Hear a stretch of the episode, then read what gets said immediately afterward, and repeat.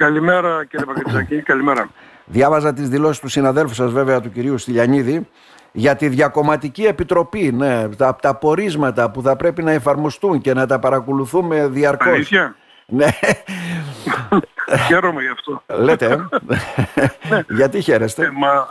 Γιατί χαίρομαι, γιατί εμείς διακομματική επιτροπή ακούμε και διακομματική επιτροπή δεν βλέπουμε ουσιαστικά. Αυτό καταλαβαίνω. Γι' αυτό κατέθεσα εγώ και αίτηση, επιστολή έστελα στον Πρωθυπουργό, την οποία είπα ότι καλώς συζητήσαμε 2 χρόνια, αλλά το θέμα είναι να γίνει τώρα και παρακολούθηση, δηλαδή να υλοποιηθούν αυτά, έτσι. Να. Το θέμα είναι να υλοποιηθούν.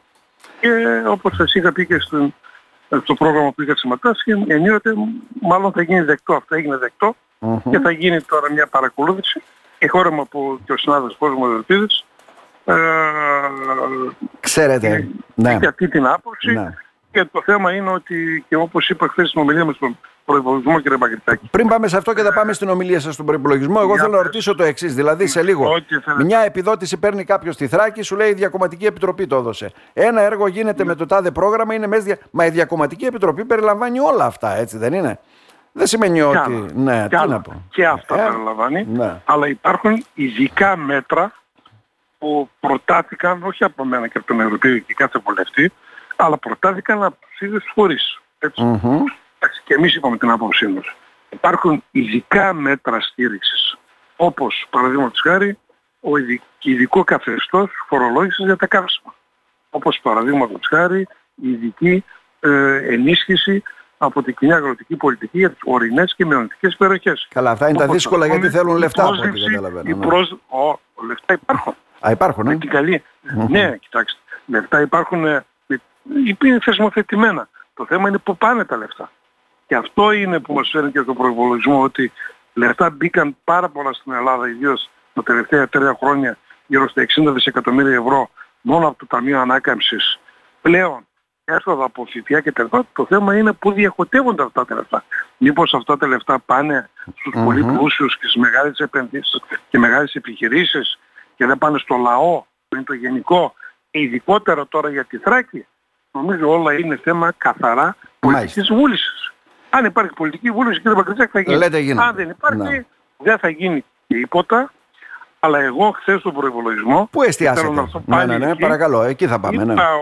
Είπα ότι αυτά που έγιναν προεκλογικά στην Θράκη όσον αφορά τη μειονότητα. Ναι. Πριν πάμε σε αυτό, θα πάμε. Γιατί είδα ότι αφιερώσατε ένα μεγάλο κομμάτι που αφορά τη μειονότητα, τη διώξη και όλο αυτό. Όχι για να δικαιωθώ ή για να ξαναβάλω ξαναζεσταμένο φαγητό για να λέμε τα ίδια και τα ίδια. Το θέμα είναι ότι όλη αυτή η κατάσταση, η θεσμική εκτροπή, η δημοκρατική εκτροπή και όλες αυτές οι παρεμβάσεις έχουν αντίτυπο στην οικονομία και στην ανάπτυξη της Θράκης και την Παγκριτσάκη. Το συνδέεται με αυτό δηλαδή, γι' αυτό κάνατε εκτενή αναφορά έτσι στις διώξεις αυτές που υπάρχουν. Μάλιστα. Και μάλιστα είπαμε χθες ότι όσα λεφτά και να δώσετε στη Θράκη, ό,τι μέτρα και να εξαγγείλετε, αν δεν επαναφέρετε την ομαλότητα στην περιοχή και τα ρίχνετε όλους στο καλάθι των αχρήστων και ξεχνιόμαι, άλλα λέει ο Πρωθυπουργός το καλοκαίρι, δεν γίνεται τίποτα, δεν θωρακίζεται η περιοχή, δεν θα έχουν αποτέλεσμα. Δεν θα έχουν αποτέλεσμα. Αυτή είναι η πάγια θέση μας, την οποία τεκμηριώνουμε. Εκτός ότι αναφερθήκαμε στα γεγονότα για να αποτελέσουν μέρος πρακτικών της Ελληνικής Βουλής για τον ιστορικό του μέλλοντος. Μπορεί να τα είπαμε στο ραδιόφωνο, μπορεί να τα γράψαμε αριστερά-δεξιά. Εντάξει, αυτά έχουν τη σημασία τους μεγάλη και ευχαριστούμε τα μέσα μαζικής ενημέρωσης. Αλλά το θέμα είναι αυτά που ξέρουμε εμείς οι Θρακιώτες να υπάρχουν στα πρακτικά της Ελληνικής Βουλής για τον ιστορικό του μέλλοντος. Και κατά δεύτερον, να αφυπνίσουμε τους βουλευτές. Αυτό είχα ως σκοπό. Την Ελληνική Βουλή και να πούν κάτσε ρε παιδιά εδώ τώρα. Αν δεν, ότι κάτι δεν πάει καλά στη Θράκη. Και είπα αυτή τη λέξη ότι κάτι δεν πάει καλά. Εφόσον εσείς κύριε Μητσοτάκη το καλοκαίρι μιλήσατε για παρεμβάσεις. Το εντοπίσατε. Ξεκάθαρα. Η μισή Ελλάδα δεν το πίστεψε καταρχήν. Η μισή Ελλάδα έλεγε ότι ο Μητσοτάκης θα κάνει αυτά για να πάρει ψήφους. Το έκανε για να πάρει ψήφους. Δεν λέω ότι δεν το έκανα, αλλά απλώς εγώ χθες επιβεβαίωσα ότι αυτά συνέβησαν.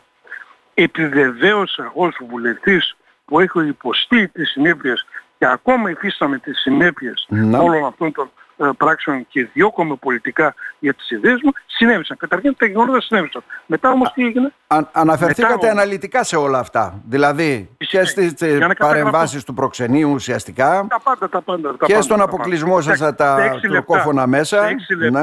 Ναι. Για να γίνει καταρχήν μια καταγραφή. Και από τις γιορτές. Ναι. Θέλατε να γίνει μια καταγραφή σε όλους τους βουλευτές που υπήρχαν στο Κοινοβούλιο. Για να μην λέει κάποιος ότι εγώ δεν γνώριζα τι γίνεται στη Θράκη. Ακριβώς. Πρώτον αυτό. Έτσι. Ότι έγινε. Δεύτερον, ότι η ελληνοτουρκική φιλία περνάει και από τη μειονότητα και από τη Θράκη. Έτσι. Δεύτερον. Τρίτον.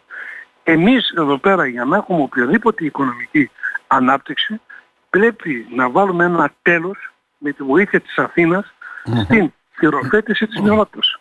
Δεν μπορεί η μειονότητα όσο νιώθει ή ότι είναι εγκλωβισμένη, όσο οι βουλευτές από το κόμμα μου και από άλλα κόμματα δεν μπορούν να ανοίξουν το στόμα τους από το φόβο και έτσι δεν μπορούν να μιλήσουν από το φόβο της ψήφου.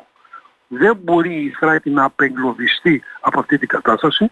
Τέταρτον, όσοι κυριοσκοπούν επάνω στα προβλήματα της Δυτικής Θράκης, είτε είναι ακροδεξιοί είτε είναι ακροαριστεροί και λένε ότι από αυτό δηλαδή βιοπορίζονται και δεν θέλουν λύση στα προβλήματα της Θράκης διότι τους βολεύει ένθεν και ένθεν, ποτέ αυτός ο ευλογημένος τρόπος που έγινε η Θράκη δεν θα αναπτυχθεί, κύριε Παγκριτσάκη.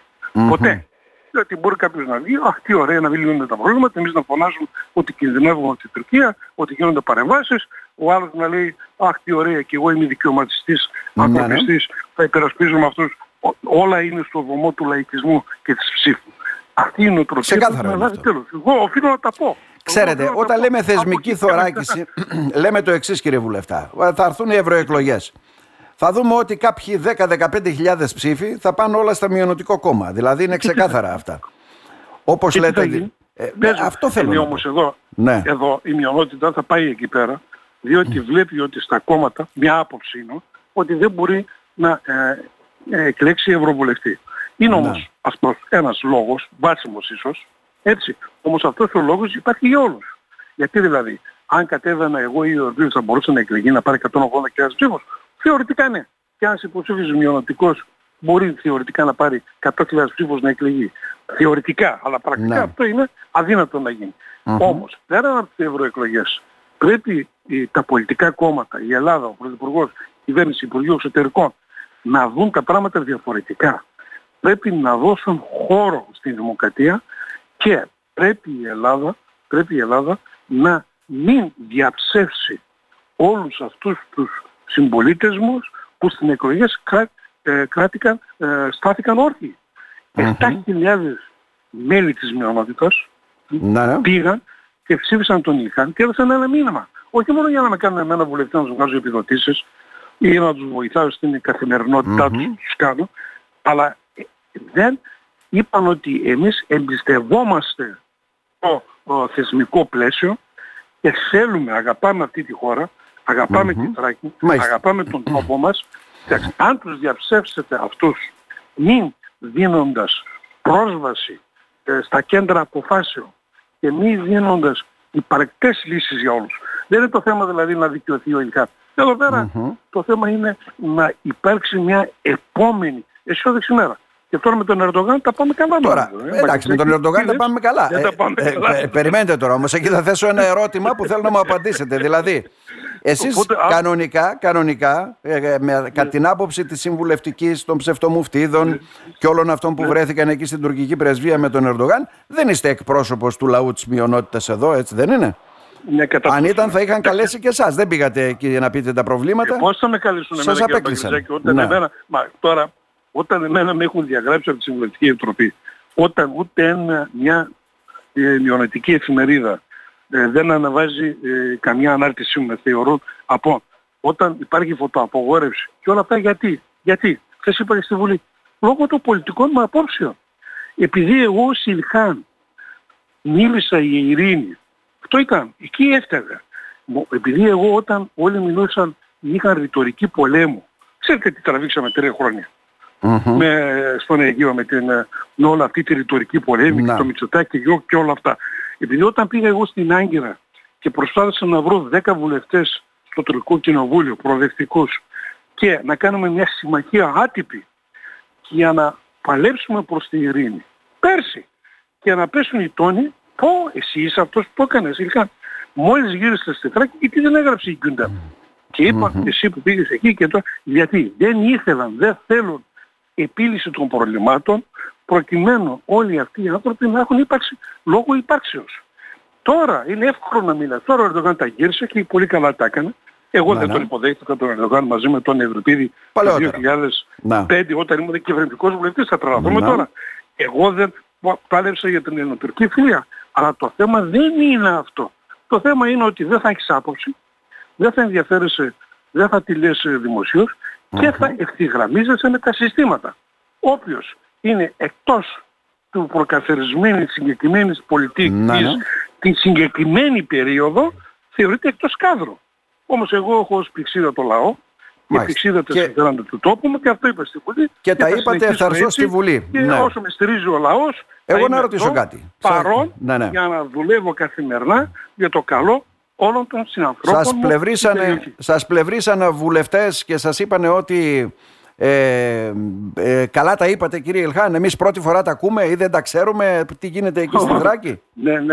Κοιτάξτε, ακόμα και μηνύματα μου έστειλαν και βουλευτές από την Νέα Δημοκρατία, θέλω να δώσω τα όνοματά τους και τους ευχαριστώ, γιατί με άκουγαν από το σπίτι οι άνθρωποι, ήταν 12.30 ώρα τη νύχτα χθες το βράδυ, βέβαια μπορώ να το δω στα δίκτυα κοινωνικής δικτύωσης και στο YouTube κανάλι μου, αλλά τέλος πάντων πήραν τηλέφωνο και είπαν μπράβο Ιλχάν, αυτά που είπες είναι σωστά, αλλά δυστυχώς μου είπαν η Αθήνα κουφέδε.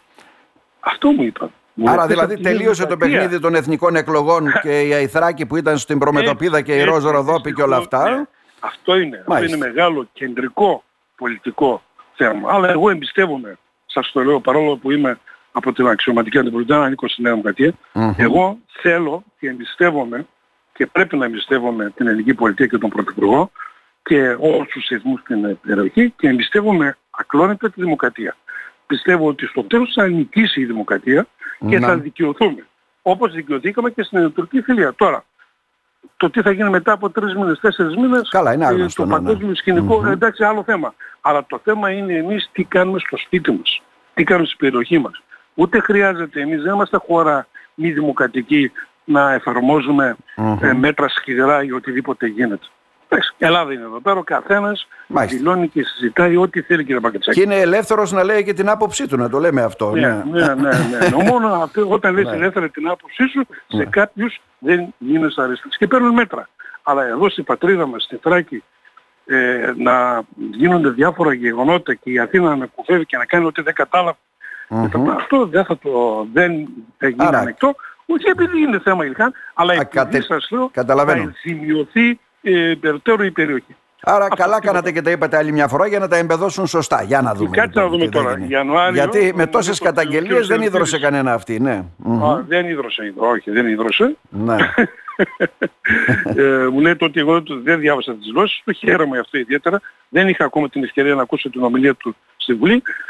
Είναι σημαντική η στήριξη του συναδέλφου Ευρωπαίδη που είναι κυβερνητικός βουλευτής όσον αφορά να μπορέσουμε στα επόμενα 3 χρόνια μέχρι τις επόμενες εκλογές, να ολοκληρώσουμε κάποια έργα τα οποία θα επιλεγούν κεντρικά από την Αθήνα και με τη δικιά μας τη συμβολή και των φορέων για να πάει η Θράκη μπροστά, ασχέτως η Νέα Δημοκρατία θα κερδίσει ή όχι τις εκλογές, γιατί εμείς θα γίνουμε κυβέρνηση. Και αυτό είναι ο σκοπός μας και αυτός είναι ο λόγος υπάρξεώς μας ως ΠΑΣΟΚ. Αλλά η Νέα Δημοκρατία οφείλει να τα κάνει αυτά τα έργα. Φίλος μας βέβαια γνωστός έτσι και θεσμικός, δεν θέλω να πω όνομα, λέει καλημέρα, σημαντικό είναι ότι τον Ιλχάν Αχμέτ τον χειροκρότησαν και κατά τη διάρκεια της ομιλίας του και όχι μόνο στο τέλος για αυτά που είπε. Αυτό είναι αλήθεια και θέλω να ευχαριστήσω όλους τους ανθρώπους στην Βουλή. Όλοι ξέρουμε ποια είναι η πραγματικότητα. Εγώ είπα, αναφέρθηκα στους συναδέλφους μου από την Εινότη και τους άλλους. Είπα ξεκάθαρα, τα είπα όλα. Δεν έχω στήριξη, φοβούνται οι άνθρωποι είπα. Οι άνθρωποι άλλα λένε στην Αθήνα, άλλα λένε στην Κομωτινή, άλλα λένε στα καφενεία. Άλλα λένε στα καφενεία, άλλα στον Ορεινό Όγκο, άλλα στην Κομωτινή και άλλα σε... Μα μπορεί έτσι να σωθεί η περιοχή. Όχι, δεν μπορεί. Κρυβόμαστε πίσω από το δάχτυλό μας κύριε Βουλευτά. Νομίζω ότι πρέπει να ενηλικιωθεί και η πολιτική στη Θράκη. Αυτό, τίποτα άλλο. Να σε ευχαριστήσουμε θερμά. Καλές γιορτές από τώρα. Να είστε καλά. Καλή χρονιά να έχουμε.